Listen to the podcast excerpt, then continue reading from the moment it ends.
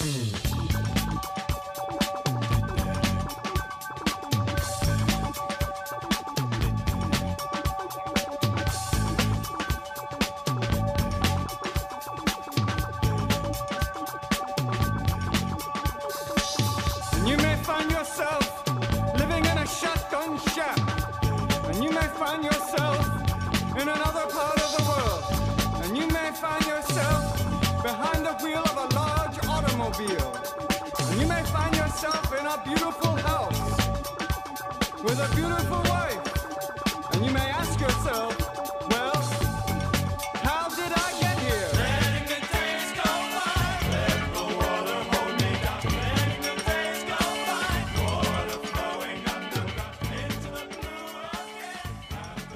Hey, how's it going, everybody? This is Chris. Welcome to episode 264 of X Lapsed. We are back with the flagship book of the line here. It's feels like it's been a minute since we uh, last looked at an issue of X Men, but uh, we got one. We got one, and it's a pretty good one. Um, is it perfect? No, uh, but what is right? Uh, let's let's get into it here because we do have a fair amount to discuss today, and I don't want to take up too much of your time. So let's hop on in. This is X Men Volume Six, Number Three, had a November 2021 cover date.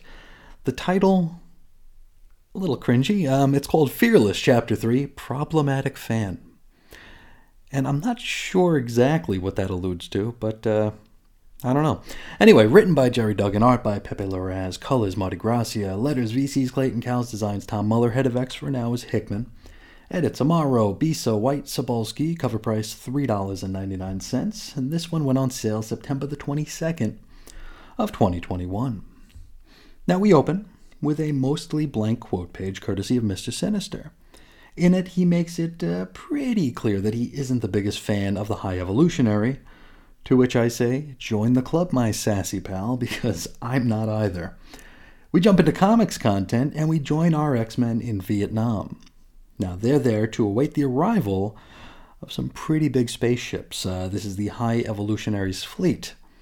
Now, of our team, Rogue is the most upset, annoyed, and angered by this. And this is a callback to one of the last Uncanny Avengers stories that I'd ever read. Um, now, I believe it was the opening arc of the second volume before the. What was it? The standoff? Was that the series that was uh, like the crossover that happened? I think it was before the standoff thing. And this is where uh, Rick Remender was kind of handing the title off to, well, the writer of this issue, Gerry Duggan. Now, this was the story wherein Marvel temper tantrumed the mutant hood out of the Maximoffs, if I'm remembering right, and also, well, Rogue wasn't. Uh, Rogue was kind of out of sorts in this one, thanks to the High Evolutionary. I think she was kept in captivity. A lot of mental hoodoo was going on. It was uh, not a not a good time to be Rogue. Anyway, the Evolutionary arrives, and he's uh, flanked by some generic, boring, you know, uh, evolved critters and also a woman called Luminous, who was uh, created by the High Evolutionary using the uh, aforementioned Maximoff's DNA, which is to say she's like part Wanda, part Pietro, and this will be confirmed a bit later on. So here's the thing. Now, the Evolutionary claims that the terraforming and colonization of Mars into Arakko was a uh, kind of like a domino being tipped here, the first domino being tipped over, citing that it was a catalyst to the recent attacks on Earth. And of course, we saw that giant thing from issue one that the X Men had to concoct the great big X mech in order to fight off, you remember. And of course, we had that sad little annihilation wave in issue two. Oh, and um, also, hmm, okay. If you've been listening to this show for the past few episodes, uh, you remember how Gerry Duggan wagged his finger in our faces during X Men Green? like how awful humans are and how none of us care about the planet and the environment. Well, we get a little bit more of that here. Um, the evolutionary has Luminous fetch something called a nihility or nihil, nihil it's I'm guessing it's a play on nihilism, you know, nihility sphere, which is like a bomb of sorts here. It'll take out almost all the humans on Earth for their role in climate change.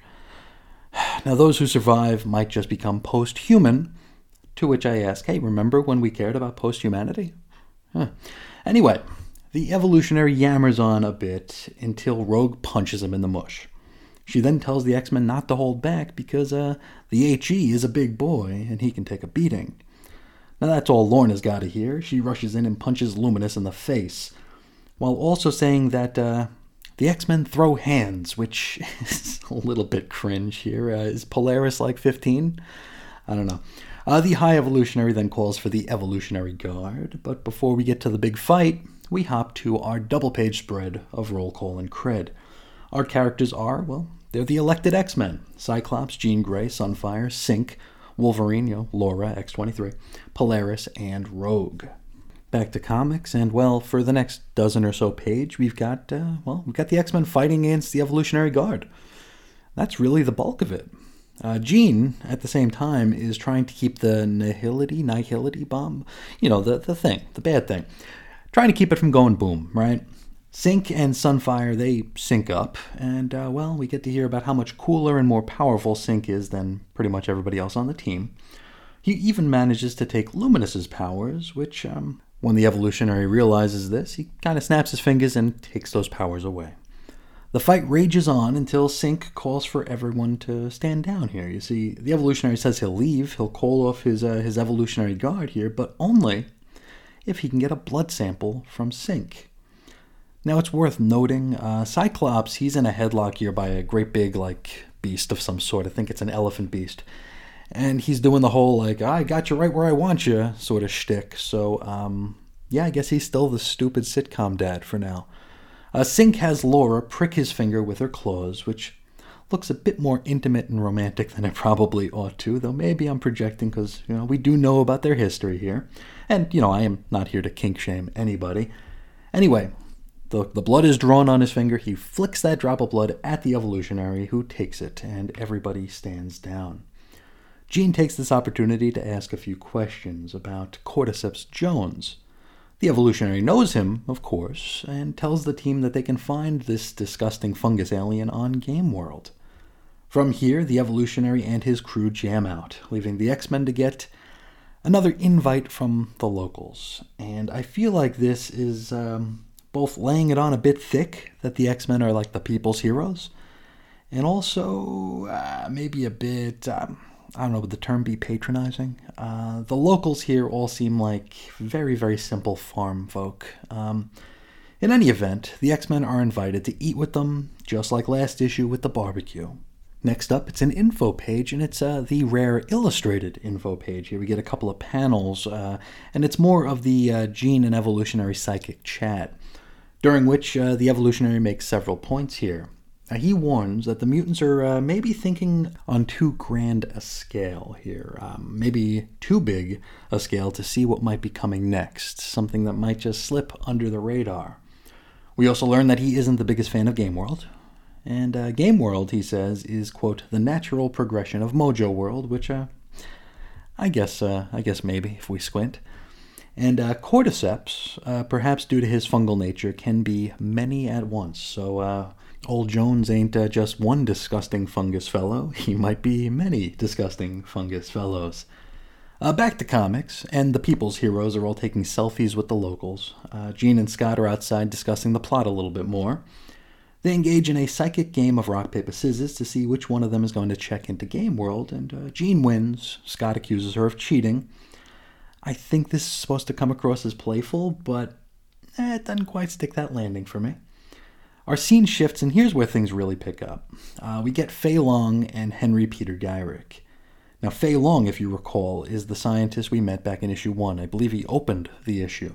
And he's the fellow who had devoted his life to trying to, uh, I don't know if it was to terraform Mars, but just to make Mars a livable place, only to have the mutants swoop in and do it over a dinner, right? Anyway, he wants to join Orchis or be their martyr. And so he's going to try to go on Mars. Oh, and he he says uh, survive the experience, which is kind of up there with uh, like to me my X Men in terms of overused Xisms for me. Our scene then shifts to Coney Island, and here's another. I don't know if I want to call it a shoe drop. I think it's intended to be a shoe drop, but we'll talk about that more on the other side. Uh, we're in Coney Island, where Ben Urich is given a rain-soaked folder by Doctor Stasis. He opens it to find some more proof that mutant resurrection is a thing. It's the information on Cyclops' death, the broken visor and whatnot. We saw um, Stasis looking at that last issue, I believe. Stasis then gives us a Cyclops was right, which, hey, there's another line that might be gaining on Survive the Experience and to me. Uh, anyway, Stasis looks forward to reading Urich's next piece, and that's where we leave it. Next time out, uh, it's all about the Onslaught Revelation, and uh, I am definitely looking forward to that. But for now, let's talk about the flagship. Now, for the most part, I dug it. I really dug it. I'm, I'm certainly. I mentioned this. I think the first couple of times we talked about this book. I'm getting these like big time Morrison JLA vibes, right? Heavy on action. Characterization is there, but it's kind of taking a back seat. This is much more straightforward stuff. Um, and in this family of books that we have here with the uh, the post HoX PoX stuff, um, the high concepts are kind of I don't know, they're kind of dripping into everything, right? Everything is kind of predicated on the high concept, whereas this is kind of putting the high concept stuff, I don't want to say on the back burner because it's still there, right? It's still there, but it uh, it doesn't insist upon itself. This is very much straightforward super, superheroics. And uh, it's funny, I was talking to a buddy of mine, uh, my buddy Dave, uh, earlier today actually, and he had uh, he had listened to a random episode of X Lapsed, uh, just trying to see what's going on. It's been ages since he's uh, since he's looked at an X book. He is very much X Lapsed himself, and he was listening to an episode about Marauders, and he said that he heard me talking about how, uh, you know, Sebastian Shaw killed Kitty. They didn't know if Kitty was a mutant, all the resurrection stuff, and he was just completely lost. And while here, this volume of X Men is still, you know, part of that story, it is far easier to read. It's a little bit more linearly told. Of course, there are things that. Uh, a new reader coming in with issue one of volume six will be like, wait, what in the hell am I reading? But I feel like, and I mean, I, am assuming here because I, I, really can't put myself into the role of a new reader at this point. But if you were a new reader and you picked up any of the books, I think this one might be the quickest to be able to understand and follow. You know, if uh, if, if that's making any sense here. So yeah, it is a straightforward superheroics. You know, nothing wrong with that. Uh, like I said at the start of the show, though, is it perfect? No, no, it sure is not perfect here. I feel like the story really picked up after the fight scene. You know, once the fight was out of the way and we were able to go to the uh, to the darkened rooms and the uh, the rainy uh, boardwalk of Coney Island, I feel like that's really where the story picked up for me. Um, the deal with uh, Stasis and Urich, we'll, we'll, we'll talk a little bit more about that, but it felt important. You know, it felt like uh, maybe like the whole point of reading the issue was for that here, where the big brawl between the evolutionaries and the X Men was kind of the uh, the dressing. You know, it's kind of what's going to bring you into it. Because I mean, like in moderation, who doesn't love just a big brawl, especially when it's drawn by someone like Pepe Larraz, which is just fantastic. But I mean, the the back end here was uh, was the strongest part for me. But let's talk about it. Let's talk about it here. Um, Stasis and Urich here. The whole thing is about discovering, or maybe not so much discovering, but the assumption that there's something to this mutant resurrection thing. We did see Ben Urich asking questions about Jumbo Carnation back in the first issue. He was there on the scene when Jumbo died. Uh, he saw his body at the morgue, and uh, well, lo and behold, Jumbo Carnation is back, and he's making all the outfits for the gala. He's making all the costumes for the elected X Men. How could this be? Right? How could this be? He starts. Uh, he starts sniffing around here. Dr. Stasis comes in. He's like, hey, by the way, I like the work you're doing, and here's a little bit more you can uh, chew on here. And he shows him the Cyclops information. Now, an observation I made during our X Men Green conversation was that the ideas that are raised and the concepts that are kind of put before us, they work in a vacuum, right? And uh, I don't know if that's just something about Duggan's writing style that I've missed up to this point. Whereas in that book, it's like, sure, you know, pollution and uh, climate change, stuff like that. That's that's important stuff that uh, should be addressed. But we're in the fantastical Marvel universe where our some of our good guys are the same people who literally tried to destroy the planet, obliterate it, right? So what's important and what's not? Where where are things on the list of priorities? The Marvel universe, the Marvel Earth is invaded by aliens every third day. So maybe a turtle choking on a shopping bag isn't the most important thing in the world. Of course, we get what they're going for, right? We understand it, we can appreciate it. We may not appreciate the finger wagging and the assumption that we're all awful people and none of us care about the planet, but uh, we can understand it. So let's talk about mutant resurrection. First, why is this news? Like, really, why is this news? This is, again, the fantastical Marvel Universe. Every single Marvel hero has died and come back multiple times. Uh, even let's take the heroes out of the equation. How many times do we think a villain dies and they come back numerous times? This should just be more of that. Like, where were the news reports on, you know, uh, you know, insert character here coming back to life? Why is this any different? I mean, sure, we have the context here that it's an entire nation of people who are doing this, but that doesn't really negate the fact that it doesn't matter what island or what country you're living in. If you're a, a, hero that dies, you're you're coming back pretty soon, you know? This of course is a little bit more structured. And again, if we put it in a vacuum, if we take out the fact that every Avenger has died several times, Everybody in the Fantastic Four has died. Everybody in every team has died. If we take that out of the equation, sure, this is a pretty monumental uh, discovery. Unfortunately, again, this is the fantastical Marvel universe. It's hard for us to uh, to do that. It's hard for us to, you know, we're like in a situation here where like two things can't be true at the same time. You know, resurrection, coming back to life in the Marvel universe can't be no big deal and a huge deal at the same time. So I don't know. I, you know, I can appreciate it for what it is. You know, of course, we've been waiting for this shoe to drop for quite a while here, where everybody finds out about mutant resurrection. But at the end of the day, you know, if we if we look at the other heroes, if we look at villains, people who've come back to life. I mean, I mean, they're killing Doctor Strange right now. We've got the death of Doctor Strange as a as a big crossover event, and I mean, does is is there anybody out there who thinks he's gone forever? Of course not. Of course not. But we'll just take that as it comes, I guess. We're, we're only going to be covering one issue with that anyway, so we won't worry about that death. But I mean, I hope my, my point is well taken here. Death, resurrection, rendered meaningless even before the resurrection protocols. So this is a little bit uh, a little bit spotty for me. Speaking of spotty, um, Cyclops as the stupid sitcom dad. I was hoping that was a Hickman only thing. I was hoping that was gonna go away, but uh, you know, him in a headlock saying, "Oh, I got you right where I want you," or when one of the evolutionaries critters attack and it's a giant elephant man, he's like, "Oh, the X Men love elephants." It's like, uh, is this like, is he Bob Saget? Is this an episode of Full House? Is there a laugh track? I, I, I just don't get it.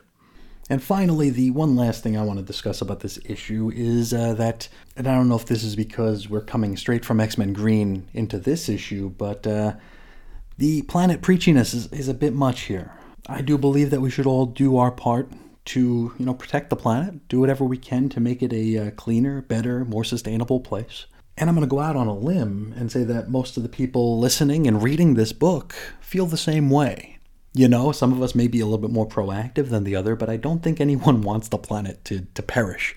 I don't think anyone is like, you know, dumping sewage onto their lawn to try to, you know, hasten the collapse of the environment. So why are we being spoken to like we are? Like, really, who are these lines being written for? Are they being written for the folks who don't care about the environment just to kind of shame them a little bit?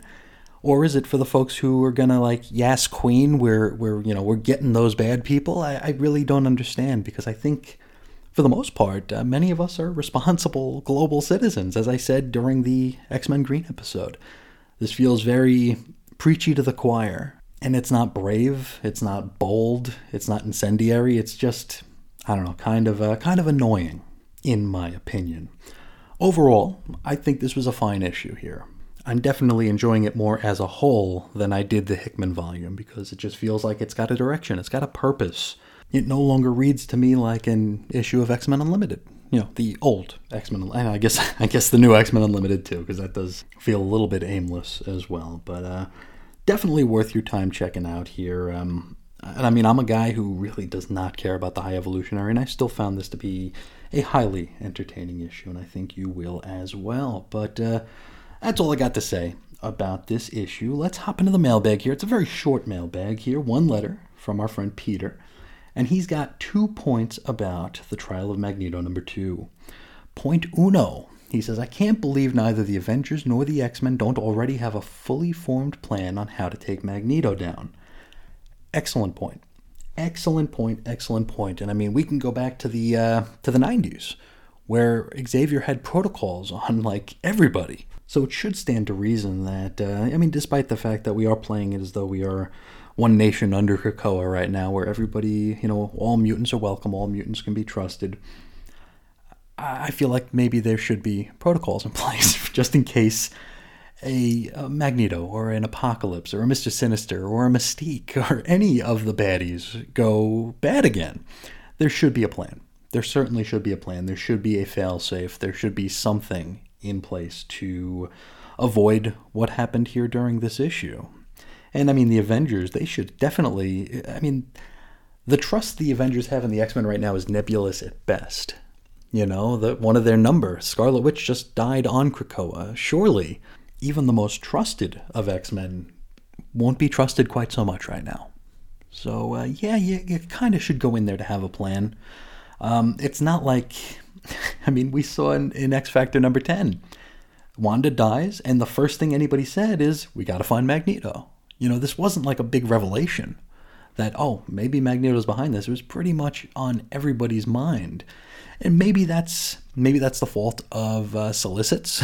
you know, maybe we just maybe it's something that we kind of affected into the scene. But I mean, Wolverine said we got to find Magneto. So you'd almost assume that someone like a Captain America or an Iron Man would be like, huh, maybe. I mean, Iron Man came with his you know non-ferrous armor, so he knew something might be up but they still didn't have a plan. They still didn't have a plan at all. Uh, now back to Peter. His point dos is the accusation against Magneto, Magneto's attack, the dialogue, the relationships, the plot beats. Everything in this issue felt forced. And well, um, as much as I hate to do it, I, I would have to agree. Uh, a lot of this did feel forced. I don't put any of the blame for that on uh, Leah Williams uh, because I get the feeling that this is being written not by committee so much, but with with certain beats that need to be um, put in the forefront. You know, uh, this is definitely a an assignment where certain things need to be touched on, certain things need to be explained, certain things need to be fleshed out, and they need to be done in a very particular way, which does not give the creator. And again, I don't have any insider information here, but if we were to compare this, the Trial of Magneto, to Leah Williams' earlier work in the X books here, on things like X Factor, and I mean, even going back to like Gwenpool, this feels far more regimented, rigid, you know, wherein there isn't a whole lot of wiggle room. There are points that need to be raised, and if she's lucky enough to get a few pages to put in any kind of exposition or characterization, then that's just the you know the sprinkles on the sunday It's not really what the story is all about. I will say that this issue didn't feel quite as angry as the first issue did, and um, I don't know if that was actually real or not, but I, the way I read the first issue of the Trial of Magneto, um, I don't want to say it was petulant because it wasn't. It wasn't really to that extent, but it did feel a little angry. it did feel a little annoyed. With the second issue, um, I don't know, maybe it was all out of the system at that point. It just it didn't feel the same way. But at the same time, like you mentioned, everything felt very very rigid. Everything had a purpose and there wasn't a whole lot of wiggle room to uh, to expand on on certain things we might have wanted to see expanded. Thank you so much for sharing your thoughts on that issue. I'm definitely looking forward to seeing how we all receive uh, the rest of it here. It's going to be some interesting times, I think. Uh, when by the time we get to January, uh, it's who knows what this uh, landscape's going to look like. It could be uh, very interesting. It could could be a letdown. Who knows? But uh, let's uh, let's move on to some shoutouts here. This is a shortened shoutout segment here because uh, well, it's sometimes harder to get that engagement on the weekends here. So uh, over on Twitter, I want to thank uh, Dave Schultz, Billy D, Joe Crawford, and Wayne Burrows for helping to uh, you know expand the awareness of this little program and spread the word. Over on Facebook, I want to thank Walt Nealon, Jesse DeYoung, Jeremiah, Pat Sampson, Corbin Owens, and Billy D. Thank you all so much for all your help. And while I'm thanking folks, let's hop into the patrons over at patreon.com slash xlapsed. want to thank Andrew Franklin, Ed Moore, Walt Nealon, Jeremiah, Jason Colby, the Scary Stuff Podcast, Jesse DeYoung, Damien, Peter McPherson, and Mark Jagger. Thank you all so much for your support and for believing in me. Now let's close out the show portion, the X-Lapsed portion of the program, with a look at this week in X. I mentioned last time that I found the Marvel Unlimited release schedule. So as you're listening to this program, we got three new books that we've covered that are now uh, been dropped on the app, and it's kind of one of them uh, sandwich weeks here. we've got Excalibur number 22. We got Way of X number 4, and we've got Jesse DeYoung's favorite issue of X Corp, X Corp number 3. So we got two teenies and one sigh. So that's uh, a little bit of an uneven week. Speaking of uneven weeks here, there's only one X book on the shelves this Wednesday. And uh, I mean, who knows if it'll actually arrive in one piece from a Penguin Random House, but if it does, the book on shelves will be X Men The Trial of Magneto number three, all five covers of it. Ugh. And um, for completionists, for X completionists, I suppose, we do have Phoenix Song Echo number one, which also has five covers. I'm not sure if we're going to cover that on the show. I'm gonna, I'm ordering it, of course. I do have it on its way if you know if it does show up in one piece, and uh, we will take a look at it and decide from there if it's something we need to uh, cover. I know for sure we're going to be covering Echo number two because uh, the X Men are on the cover, so I'm going to assume that the X Men are going to be part of the story, at least in some small part. But uh, for the first issue, don't know yet. We'll uh, play it by ear and decide as we uh, as we get closer to it. But I think that'll do it for uh, the X related conversation for today. If, uh, that's all you really want to hear, if you don't want to hear me drone on about, uh, you know, my idiot's guide to podcasting, then you're pretty safe to to shut her down right now. Um, as I mentioned last episode, I got a message on chrisisoninfiniteearth.com by a fellow named Brian asking for some advice on starting a podcast, and uh, I, I, you know, I I get these questions sometimes, and I usually well, I, I don't want to say that I ignore them or blow them off or anything, but um, my advice usually comes down to one thing, and uh, I feel like uh, that one thing is important, but there's more to it than that. So I actually put a little bit of thought into it this time, and I figured, eh, why not share this? Why not talk about my uh, philosophy as it pertains to uh, to the podcasting art form and uh, medium, I suppose, and I'm absolutely no expert by any definition of the word. I am not an expert. I do have a fair amount of experience. You know, I've been doing this for about six years now. For the past year plus, I've been doing it every single day. So I feel like I have experience. Um, and, and, a lot of my advice is going to be uh, do as I say, not as I do. Because if you're modeling your I can't call it a career, but if you're uh, if you're modeling your method after what I do, you're doing it wrong because I'm most definitely doing it wrong. I know the things you're supposed to do. I know the things that can help, but for whatever reason, it's kind of like a mental block for me personally. I just can't do it. But that said, over the past, you know, uh, six years, I've seen shows come, I've seen shows go, I've been part of shows that have come and go. So I feel like I might have at least a point of view, not an expert point of view or uh, even an educated point of view, but I do have a little bit of experience. I've seen things, you know, I've uh, maybe gained some insight through osmosis. And so, if uh, you'll indulge me, and uh, I, I hope Brian's listening. I don't, I don't know if Brian's ever listened to the show, which is something one of the points we'll get to as we work our way through. But uh, I hope he's listening, and I hope this is of some sort of help. This isn't really a numbered thing. This isn't like my top 10, my top whatever. It really isn't terribly structured, so I'm probably going to wind up babbling even more than I usually do when I'm using a script. This is just going to be really off the cuff, and I do have some bullets that I of, of points that I do want to touch on, but this is going to be highly unstructured. And I'm basically just going to go with the flow here and see where we get to. Now, I mentioned I usually have one rule for podcasting, and if you've been listening to any of the shows that I've done over the past several years, it'll probably come as no surprise. My main rule is to be passionate. Be passionate about what you're choosing to discuss because if you're not passionate about it, what's the point? Like, why are you doing it? And we're going to get into things like why are you doing it a little bit later on down the line here, but you must be passionate about what you're you don't need to be knowledgeable. I mean, knowledgeable of course is is important, right? But to me, passion trumps knowledge because knowledge is something you can get. Knowledge is something you can you can procure, especially if you're working on a project. If you're deep diving on something that you want to know more about, knowledge is going to come. Whether you want it to or not, you can't avoid it. You're going to learn things. You're going to pick things up. You're going to become more knowledgeable about the subject. But without the passion, there's no point.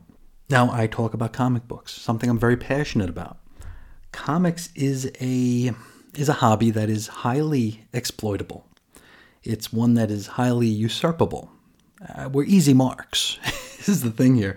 And I can't speak to other genres or other uh, subject matters like music or movies or, or you know high literature, but as far as comics are concerned, uh, we're easy to uh, we're easy to intrude upon and easy to usurp. But if you have the trained ear, and I'm sure you all do, you know when the passion's real. You know when the passion is put on, right? And it does make a difference. It absolutely makes a difference. If you're listening to someone who doesn't seem to care about what they're talking about, it's pretty clear. It's pretty clear if it's just a recitation of facts. And I mean, we're going to get into facts in a little bit here, but have an intrinsic passion for the subject that you have chosen to discuss. That's my biggest rule right there. Or not even so much a rule, but my biggest piece of advice. Also, have a plan. And this, I mean, goes even further out than just podcasting. This could be any sort of creative endeavor. You need to have a plan. And I mean, you might have the greatest idea in the world. I'm sure your, your show is going to be great. You've got the show you want to do. You have the subject matter you're passionate about you have value you want to add to the community, to, to the listenership, to the readers, to the viewers, whatever, it's going to be great. But that brings us to the challenging part. You actually have to do it. You know, you have to do it. you have to plan to do. As creative people, something creative people like to do, and I can only speak for myself here, but uh, I've, I've also observed this throughout various creative communities. We like to tell. We like to say what we're to do. We like to talk about what we have planned. You see, we have a plan to talk about our plan. We don't always have a plan to follow through on that plan. And I'm guilty of that. I'm just as guilty of that as anybody else here. I've promoted shows that I was to do, I've promoted articles that I was to write. I mean, if you take a deep dive through the, uh, the Chris and Reggie feed, you're going to see a lot of abandoned projects a lot of things that I started full of P and V, right? I was just all about it, had a great idea, something I was sure was going to maybe not so much take off, but it was going to be engaging, something that was going to be fun to discuss, and there would be. Uh, you know, a kinetic energy between me and the listeners or the readers, and it was just going to be great. And it kind of wasn't, you know. Uh, maybe I lost the passion for it. Maybe I set my expectations too high, which is something we're going to discuss in a minute. But the point of it is, I planned to plan, I didn't plan to do. And that's not the worst thing in the world, right? We're hobbyists first and foremost. But, and take it from me, it doesn't take long for folks to uh, to lose confidence in you. Pod fading is a thing. It's a thing I didn't know about, but it is a thing that exists. So um, it doesn't take long for people to uh, forget about you. This is a very, very crowded field. And we'll talk a little bit about that as we go, go along as well. But you need to understand that uh, a lot of times, and it's nothing personal, uh, out of sight, out of mind, right? If you're not there, it's just, okay, next. I got a car ride ahead of me. What am I going to listen to? And uh, there's certainly no scarcity of podcasts, even in your niche. My next piece of advice is to be consistent. Okay, so you have your show. It's a great idea you have. You're passionate about it, something you care about. You have a plan. You're going to launch on a certain day. You're going to hit the ground running. You're off to the races. Now you have to just maintain. You have to be consistent. You have to be there when people expect you to be there, whether that's every month, whether it's every two months, every week, twice a week, every day. It's whatever you want it to be.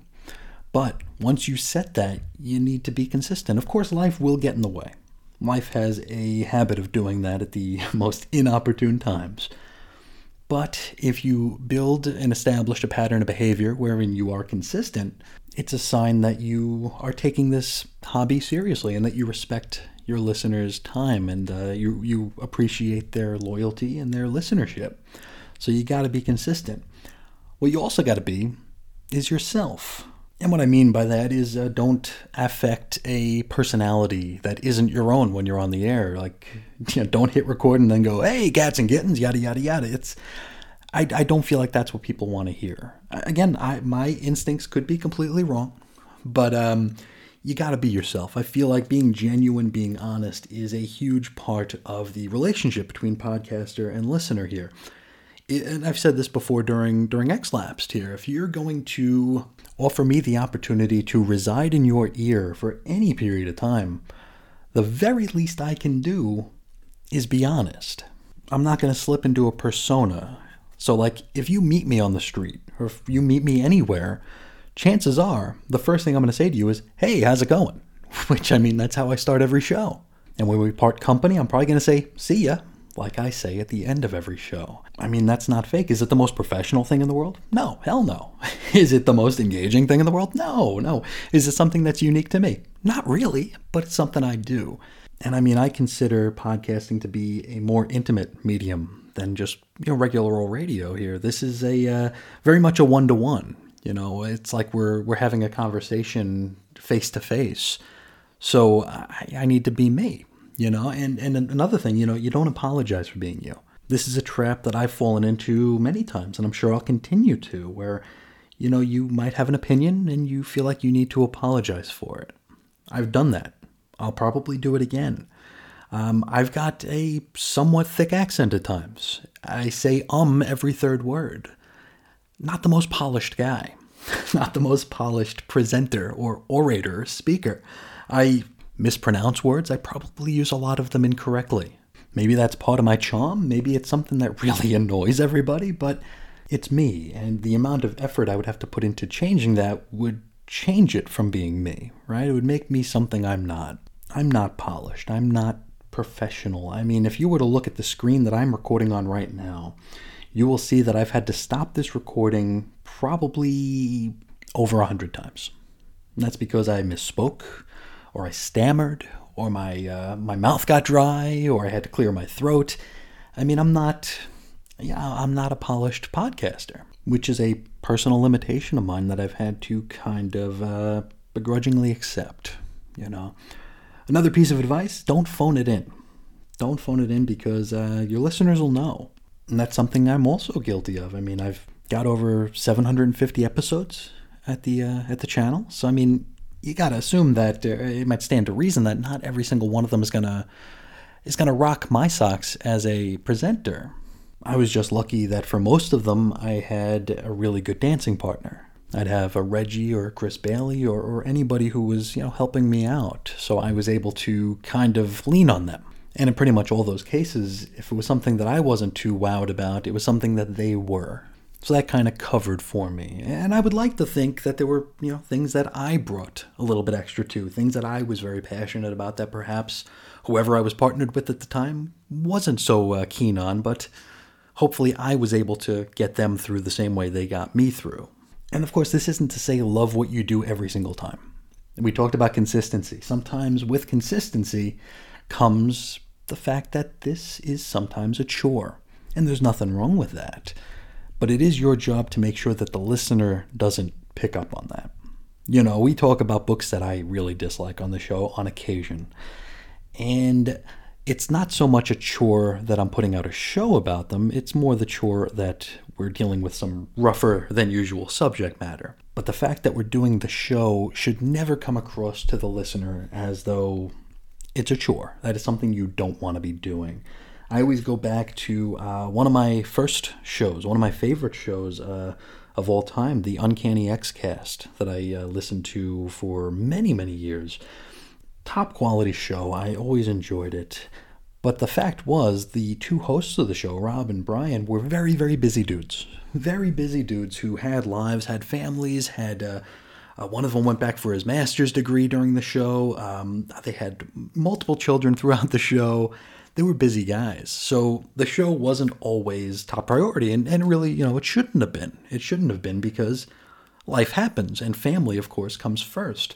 But they had such a loyal following who just kept asking, when's the next show? When's the next show? When's the next show? That they would put out a show and you could tell that it was just like, okay, we have to do this.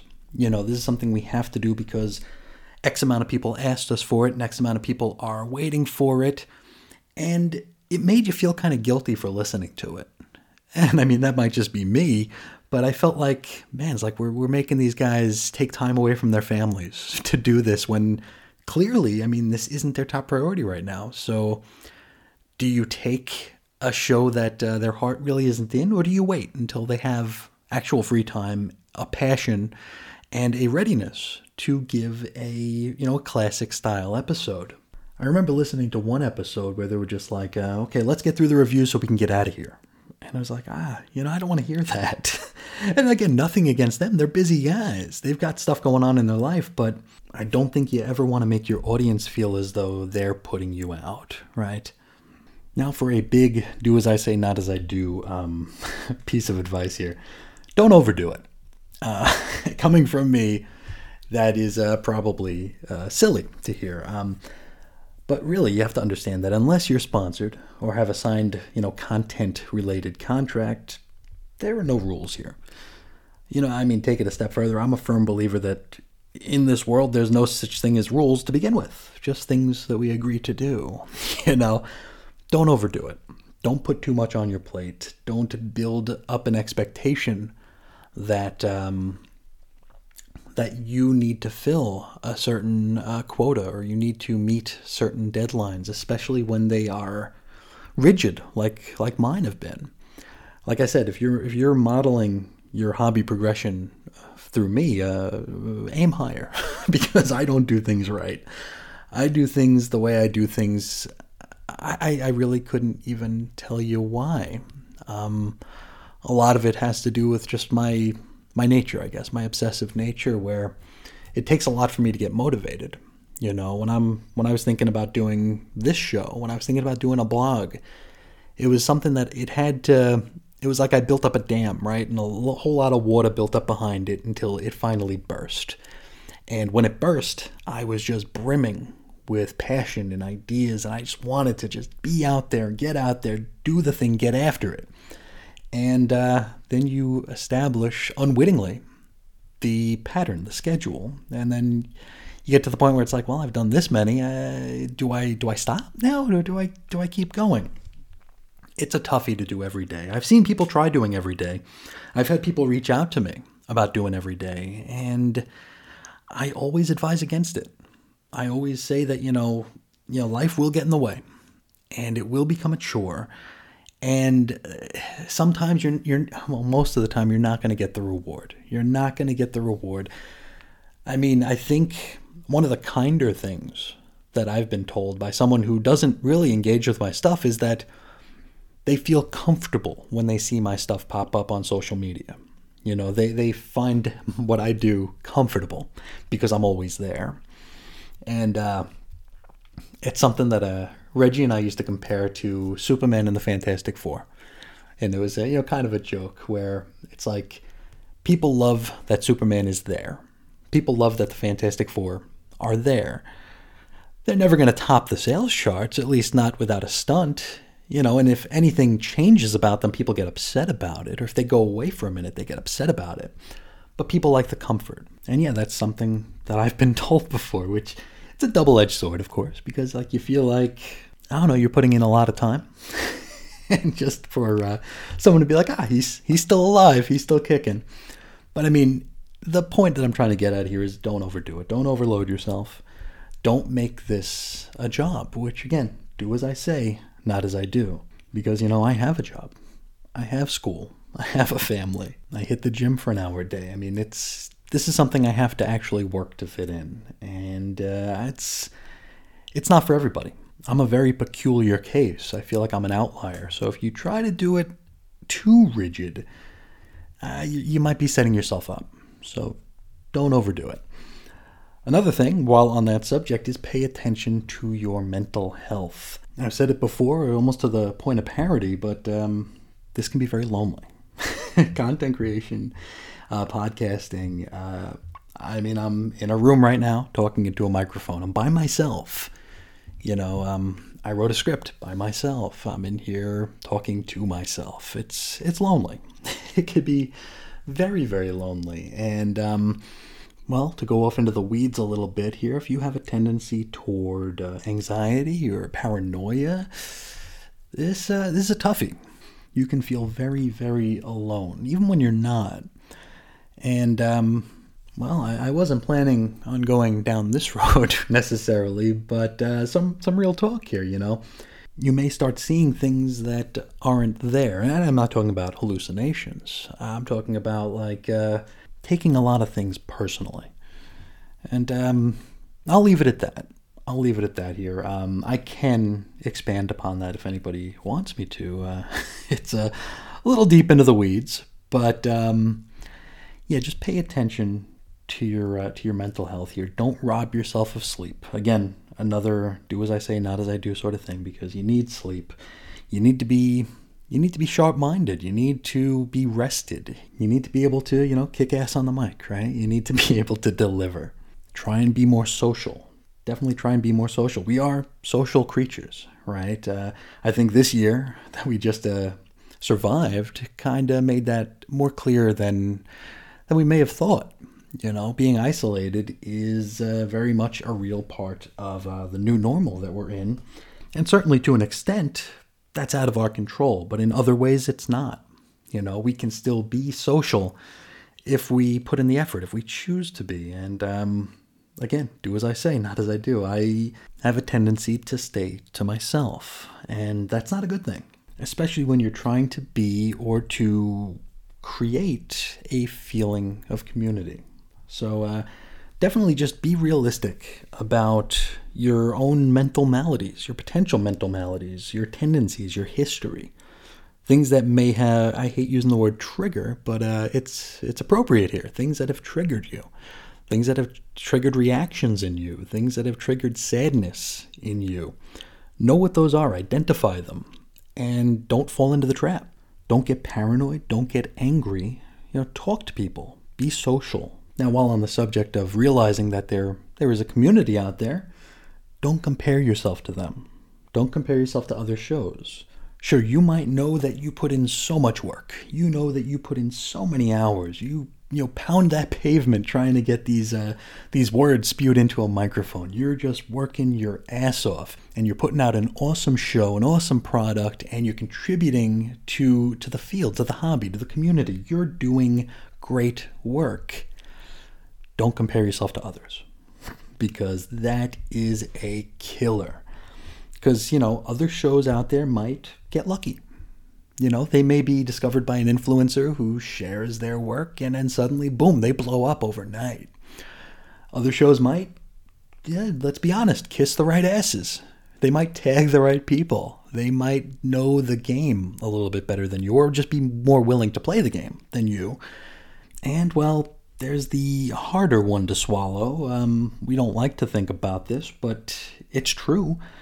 There are other shows out there that just plain might be better than yours. That's just a fact of life. You know, you're not going to be the best at everything. You might be the best at some things, but you're not going to be the best at everything. You need to understand that and appreciate that um, and let it sink in to tell you that you don't need to be number one because there will only ever be not one number one, right? Everybody else is uh, is just playing for second. That's not to say don't try to be the best that you can be, but just understand that there's always going to be shows out there that are going to edge you out. It's a very, very crowded hobby. It's a, even the niche of a niche of a niche that we're in, in comics, it's very crowded. There are a lot of very, very talented, passionate, and connected people in this niche. And I mean, that's a trap I fell into. You know, I would look on uh, on social media and I'd see people put out a put out a show and within minutes, 30 replies, hundreds of likes. It's like, what are they doing that I'm not doing? You know, and then you start to compare yourself, and then you put all the hours into your show, and you might get a like or two, and you, you let that just get to your head. You let that just really just beat the hell out of you, and you start questioning everything, and you start feeling like what you do isn't worth it. Which, I mean, that's you know, that's part of the problem of not doing something intrinsically all the time. When you treat something as though it's something you have to do, and you don't get that reward, you don't get that validation, then it, it stings a little bit more because not only are you not getting the pats on the back you think you deserve, but you also you also engaged in something that maybe wasn't wasn't intrinsic. It wasn't something that you were it didn't roll off the tongue for you. It wasn't easy. It was something you struggled to get through and still you you don't just don't measure up. And here's a little bit more real talk. Um, going back about a year now, I had uh, closed down my uh, Twitter account.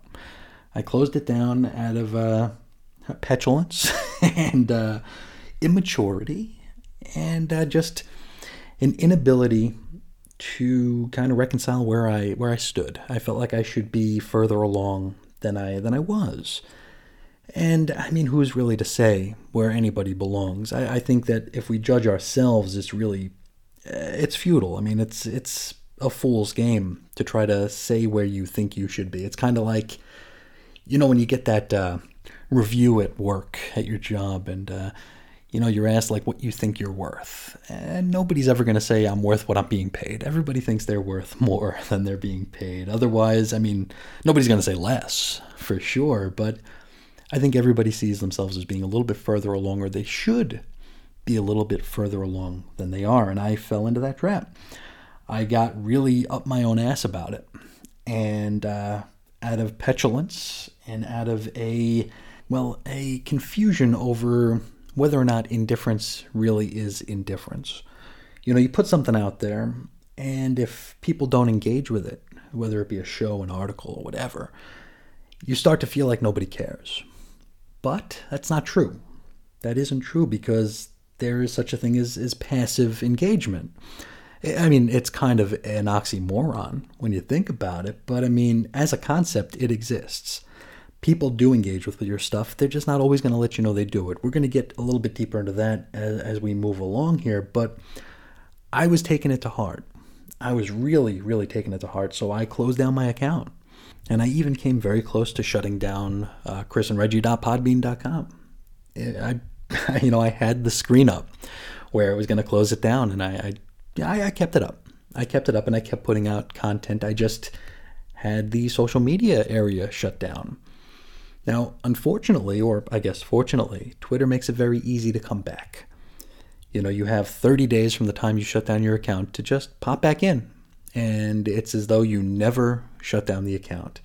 You still have all your followers. I mean, the ones that stuck around. You're still following the same people. You still have all your all your tweets, all your posts, everything. Everything is there. It's as though you never even left. It's just as though you just stopped using it for a couple days. So they make it very easy, too easy to second guess yourself if you make a decision like that.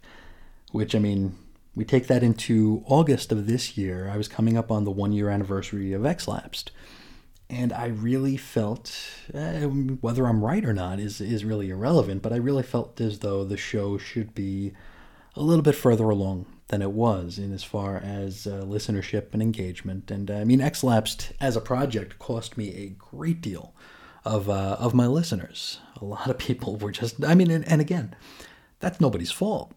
We go from a niche of a niche into a niche of a niche of a niche of a niche by just talking about a particular run on a particular family of titles. So, sure, that's not going to reach everybody. What you're going to get is uh, more loyal listeners, of course. The, the ones that stick around are going to be there because they want to be. But stupid me couldn't see that. Uh, all I saw were uh, the black and white numbers, and it uh, it nearly broke me to the point where it's like, okay, well, I need to, I need to get out of here. I need to get off these social platforms here because I, I, mean, going back to our last point here, it affected my mental health. It was draining. It was draining me throughout the day. As I was working on the show, it was like, why am I even doing this? As I was working on like um, my real job, you know, it's just like I couldn't stop thinking about the show and my failure. As I was trying to hang out with the wife, that would keep coming up, and and, and even the wife was like, "What what is bothering you? What what is up your ass right now?" And it's embarrassing to make that admission that it's like, well, it's yeah, my my my comic book show. People don't care about it. It's embarrassing. But it was really starting to to drain on me here, and I was comparing myself to others, and it was just not a good scene. And so uh, rather than just shut the account down again, which would have been easy to undo, and I'm sure I would have, I just started unfollowing like everybody because I figured, okay, this is going to be harder to come back from. I'm going to drop my following count down to zero, then I'll shut down the account. So then I'll have to think twice about coming back because basically be starting over.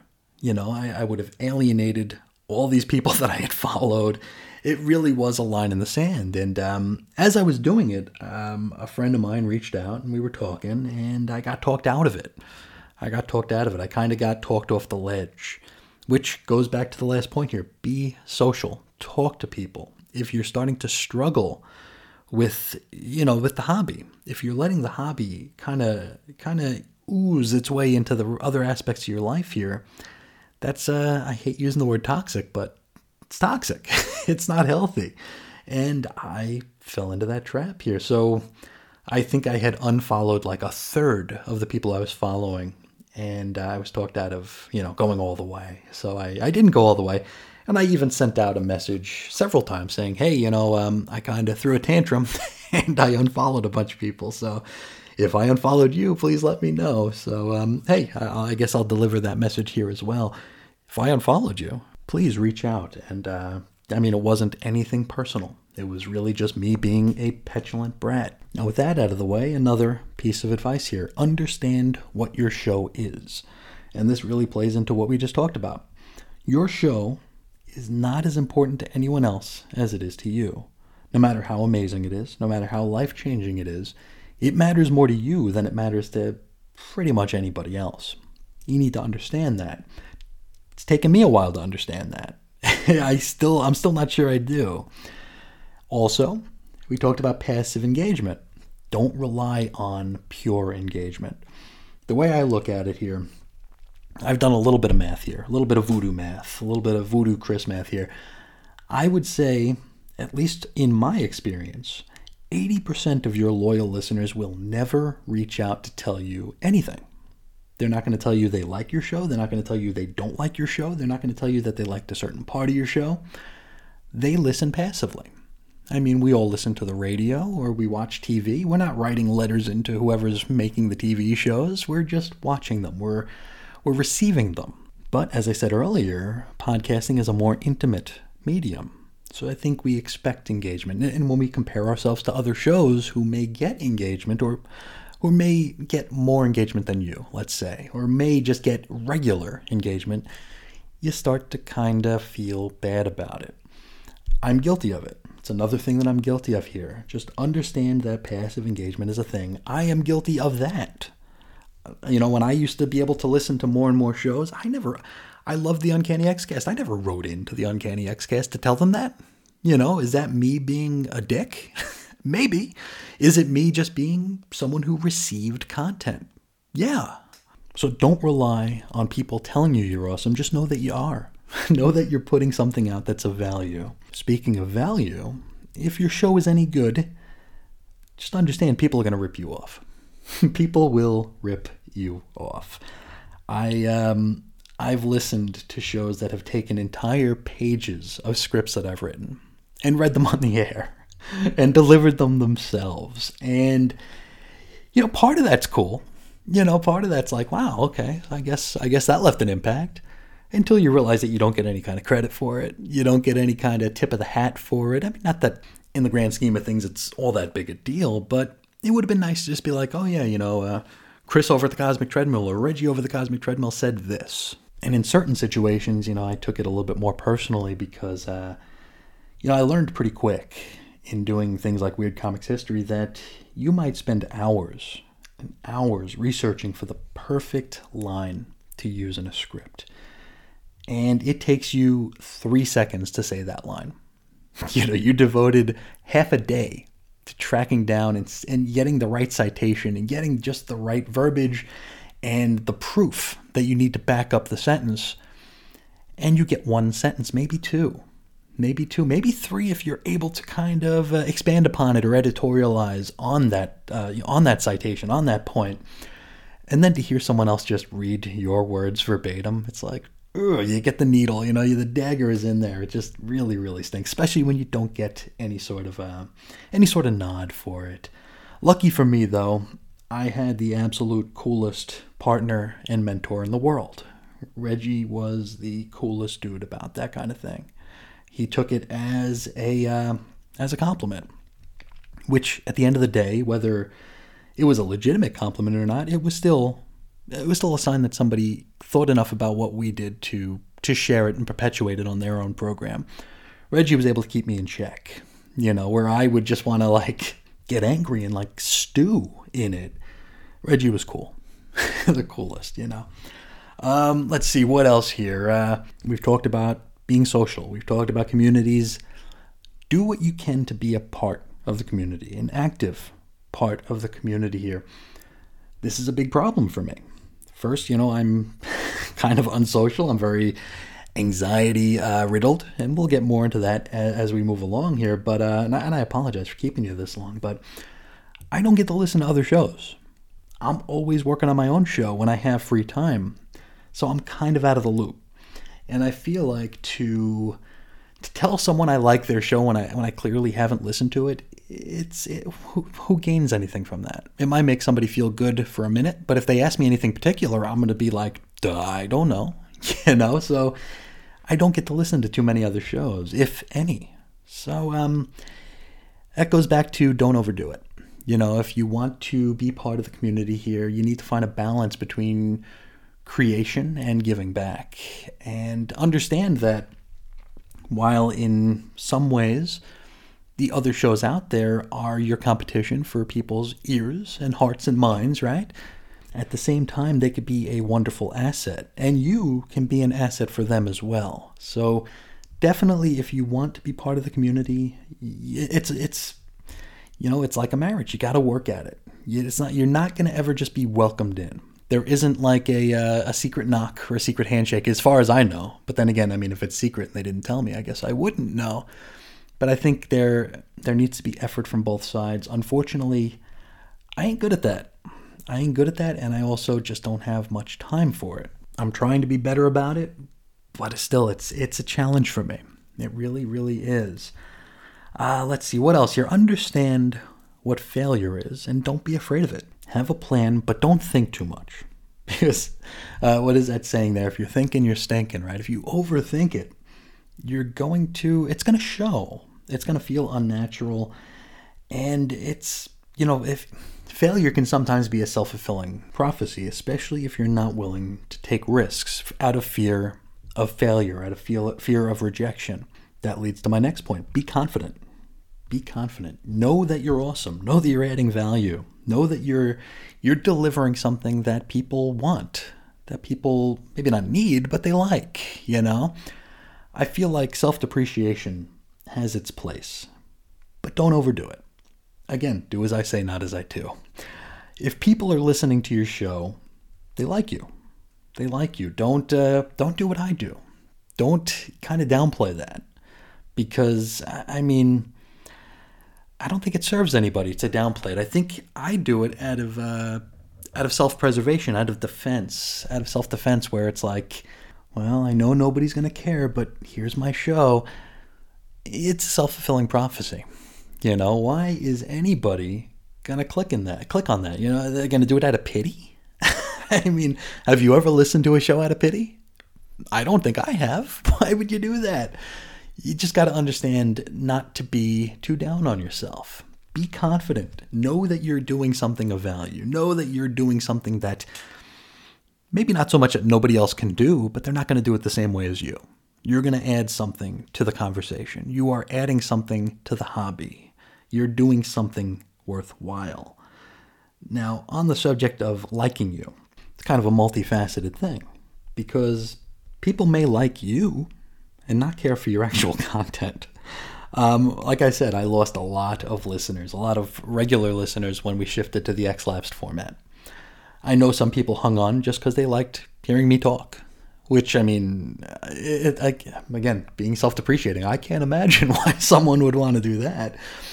But people may like you and just not care for your content, which means that they still might listen, just not as often, you know, not all the time. Conversely, people may like your content, but not like you. and that's okay. There have been times during our weird comics history days and the cosmic treadmill days where we would put out an episode and people would start talking about what we talked about, but not tag or include either one of us in the conversation. Which, I mean, I took that personally.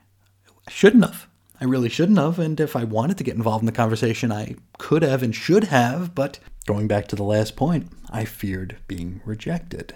You know, so people people out there, there it, everything is on a spectrum, right? Or perhaps a continuum, rather, where you know there are people out there who may really like you and your content. There are people who may like you, hate your content, hate you, love your content, or hate you and your content. I mean, you got those four boxes there that uh, that folks will fall into, and again, that's okay. That's okay. It's not something that you can always control. So, where are we? You've got a great idea that you're passionate about. You have a plan. You're consistent. You're putting out content that you know is awesome, that you are confident in, and that you are proud of. All that's left to do is kind of kind of be about it, right? We're pushing fear aside. We're pushing rejection aside. We're pushing fear of failure aside because I mean, what is failure? Failure is another one of those things that's kind of on a spectrum. What is failure to you? I know what failure is to me, and I think it's probably different from what a lot of other people think of failure as. So you got to be about it. You got to realize that opportunities are everywhere if you're willing to get out of your own way and go for it. I do have an anecdote here. Um, fear of rejection is huge for me. Huge. You know, uh, Facebook groups, those are a really good way to share your work. Not for me though, because I got kicked out of a group one time, once for for uh, spamming. You know, I got kicked out of one group, and it totally uh, just, just soured me on the concept. It soured me on the idea because I became afraid. I became afraid of sharing my work on other groups because I'm like, oh, they're going to kick me out. I, I don't stop to think about how little people actually care about what it is that I do. I take it personally. They didn't see, oh, this is Chris Sheehan doing it, so get this idiot out of here. No, it's just like, oh, this guy's promoting. You know, yeah, we don't want promoting. Or maybe you need to be here for a little while before you get the right to promote. I didn't think about any of that. So I, I think back to all the opportunities I might have missed out on because I chose not to not to take myself out of my comfort zone. Um, reaching out to other shows, about maybe being on a show or having someone from another show on my show or collaborating in some way. I don't do that because I'm scared of rejection. I'm scared that I'm going to be told, hey, you know what, eh, you know, I, I really don't care for you or your stuff. You know, you don't want to, you know, you, the nebulous not knowing if people care for your stuff is hard, but actually knowing they don't is a little bit harder. So, out of fear of that, which I mean, it's how often is something like that going to really happen? Is someone really going to be such a dick to tell you you suck? Probably not. But I still worry about it. I still worry about it. I feel like, you know, I'm going to reach out to someone and be like, hey, you want to be on my show? And then they'll reach out to their friends and be like, look at this, look at this loser. You know, maybe that's just the, the high school nerd in me who just never, never grew up. Uh, you know, reaching out to sponsors. Reggie and I wanted to get into the sponsor game, and we did briefly, but we were both petrified of that neither of us were good at that, and uh, we were scared of being rejected. Or I can't really speak for Reggie, but I was scared of being rejected. So I mean, I've got letters written in in part and in full for different various sponsors, like, hey, you know, maybe this is an opportunity, yada yada yada, and I just don't send them because I'm scared of getting that rejection letter. I personally see failure as a one-way street. Once you fail, you keep going that path to further failure. I need to learn not to do not to be that way. To realize that failure is is just a hurdle and not a bear trap, right? You can still move on from failure. And that's I think back, you know, that's what is our definition of failure? Well, big part of failure is regret. And I can look back on these past several years and think about many opportunities that I missed out on, many opportunities that maybe I could have done, but I was too uh, too chicken to actually go through with it out of fear of failing or fear of being rejected. And I mean that's that's a hard one. That's not going to be an easy one for everyone to get by. You got to really just you got to believe in yourself, You've got to know that you're adding value. You got to know that you're awesome. You got to know that you know what you're doing. And you got to just not give a crap about what other people think. Easier said than done. Take it from me. So back to our uh, back to our skeleton here of how this works. Here, you've got your idea. You're passionate about it. You're kicking ass. You're doing. You're consistent. You're just doing great stuff here. You're getting over your fears. You're sharing your work everywhere you possibly can. Maybe you hit a plateau. Maybe it uh, you know you get some growth, but it stalls out. Or maybe people just become comfortable with your content, and it's just a Maybe they start taking it for granted. Maybe they just understand that it's always there. Maybe they are part of the group that passively engages. What do you do? How do you reach out? How do you make how do you get over that hump? Well, as with everything, there's a game. You can play the game here, and I mean this might be a little I don't want to say controversial or uh, provocative or anything like that, but I mean there's a game to social media. There's a game to content and it's easy to play, but uh, for, for someone like me, it's hard to actually do it. You can engage in cheap heat. I mean, the very nature of social media is uh, quick, you know, little bites of content, whether it be a picture, a video, a song, uh, a GIF, whatever. Engage in cheap heat. You know, uh, re- respond to someone with, with a funny GIF. Or, I mean, you could do what in our niche, the comics niche here, uh, you could pretend you just discovered Batman and the Outsiders number one. I mean, Batman and the Outsiders number one. It's not a hidden gem. it's uh, you know we see this thing almost every day, but it always gets the karma. It always gets the likes here. Jump a little bit deeper into the X Men realm, right? Uh, you know, when I was doing the Instagram thing more often, hardly an hour would go by without someone sharing the Jim Lee X Men number one cover. And every time out it would have four figure likes. Every time. And it was a different post. I just didn't understand it. It's cheap heat. It's cheap heat. It's something that people will instinctively just see engage with and, and you know be all about it. It's hard for me to do that sort of thing. I've done it a couple times and i always feel a little bit uh, a little bit iffy after i do it you can engage with uh, something that uh, we in the biz might refer to as uh, circle jerking. Now, there's definitely a definition to that, but um, to me, it's one of those things that you, you kind of know what it is when you see it. it's hard to really put into words, but when you see it, you know it.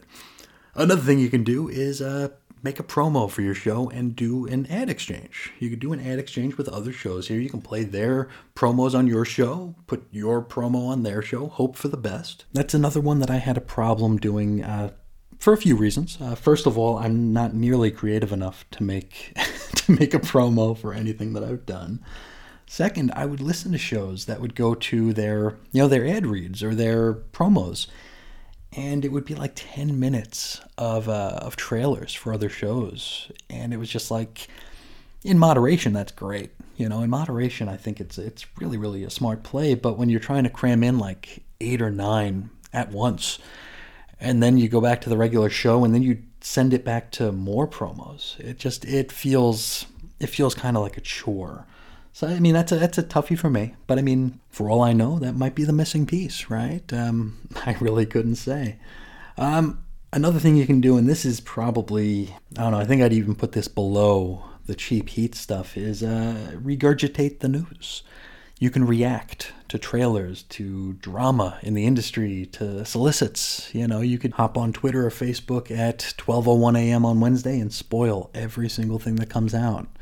I mean, unfortunately, there there is a place for that in the uh, in the podcasting game, the comics podcasting game. And I mean, this is all very, very this, this advice, if I can even call it that, that I'm giving is uh, very very tunnel visioned, right? It's only to this. I, I, really can't speak to any other sort of genres or any sort of uh, other interests, uh, probably because I'm a very one dimensional person. Now, uh, let's let's wrap up here. I'm I'm sorry I'm taking up so much of your time here, but you really what it comes down to is you have to ask yourself why you're doing it. And I mean, this goes to Brian if he's listening. I, I talked about the passive uh, the passive engagement. I've never heard from Brian before. I may never hear from him again for all I know, he reached out to several shows. Uh, maybe he's never even listened to this one. He might not even be listening to this very episode. So, I mean, the question I have for him and to anybody else who might be interested in doing this is why are you doing it? Are you doing it to have fun? Are you doing it to engage with the community? Are you doing it to blow up and make a career? I mean, those are all valid reasons to do it. But I think the uh, the thing you need to understand is that it's a long game. It's a long game for most of us. You know, uh, you know, luck will beat skill, right? Luck will beat skill anytime if you luck into an algorithm, if you luck into, you know, rocking the socks off of an influencer, that's great. You know, that's that's awesome. And uh, I mean, God bless you and more power to you. But not all of us can count on that. That's that's for the few. For the rest of us, it's a long game, and it's going to have ups, it's going to have downs, right? And uh, not every single thing you do is going to land the same way, right? So you need to understand it's a long game, and uh, also, depending on what your goals are, you might never even realize when you've achieved them, when you've topped out. Right? We're I've said it before. I've said it many times today. Niche of a niche, right? We're in a niche of a niche and it's a crowded niche of a niche. So we have to understand the realities of that. So a very important thing to do, which I'm guilty of not doing, is uh, setting proper expectations. Don't set your expectations too high. Don't do I mean, I think you should do research. I think you should research what a listenership in your chosen niche could be. But understand that every show is different. I came into this hobby spinning off from a very successful show, and I was privy to their download numbers and thought, wow, in no time, I'm going to have those same numbers. And no, no, I don't know that I have a boy, I, even saying I might have a tenth of their listenership would be overselling it. You know, I, maybe a boy, maybe four or five percent. so I mean, don't set your expectations too high because that is uh, where that's where things fall apart. And that's when, you know, the doubt goblins start uh, creeping in and, and nibbling at the back of your neck, right? You start to question everything. You start to fear that you're headed in the wrong direction. You start to think about failure. You start to think about giving up. You start to lose the joy that you had when you started doing this. You start to forget the reason why you did it in the first place. And uh, that's, you know, it's just one of those things that we need to understand. The expectation is, it needs to be internal. You know, it needs to be satisfaction from inside. And uh, with the realization that I mean, the only person that you're out there to make happy is yourself. Anybody else who enjoys what you do is is gravy, right? So it's taken me a very long time to get through all this here, and it's also taken me a long time to uh, kind of realize what I what I've learned over the past several years here. It's like, uh, boy, if only I could get out of my own way. but anyway, I think that's probably all I have to share for uh, for now in this regard here. It might be a work in progress here. We might revisit this thing somewhere down the line every once and again, but uh, I promise not to make it a regular thing. And I apologize to everyone for uh, droning on for you know ever about this. Uh, hopefully, it was at least uh, a little bit enlightening, a little bit of a look behind the curtain here, and a little bit of putting my own sort of um, insecurities on display. But uh, yeah, I think that's where we'll leave it for now. Um, if anybody out there is still listening, God bless you. Thank you. Um, and if anybody out there would like to get a hold of me, please, please consider doing so. You could find me several different places. You can find me on Twitter at Ace Comics. You can shoot me an email over to weirdcomicshistory at gmail.com, or you can call into the X-Lapsed voicemail hotline at 623-396-JERK. For blog posts and show notes, you can head over to chrisisoninfiniteearths.com. You can join us on Facebook. The little group is 90s X-Men. And of course, the complete audio archives are available at chrisandreggie.podbean.com. We got the Patreon, patreon.com slash xlapsed, where you'll find a bunch of exclusive content, a bunch of first run content, a little bit more of the behind the scenes stuff. If that sounds interesting to you, please consider trying it out. If not, hey, no hard feelings. We're all still friends. But uh, I think I'll finally shut up now. My uh, my dry mouth is really, really doing a number on me. So I will let you all go. Uh, I appreciate you spending an extended period of time with me today. Until next time, as always, I'll talk to you again real soon. See ya.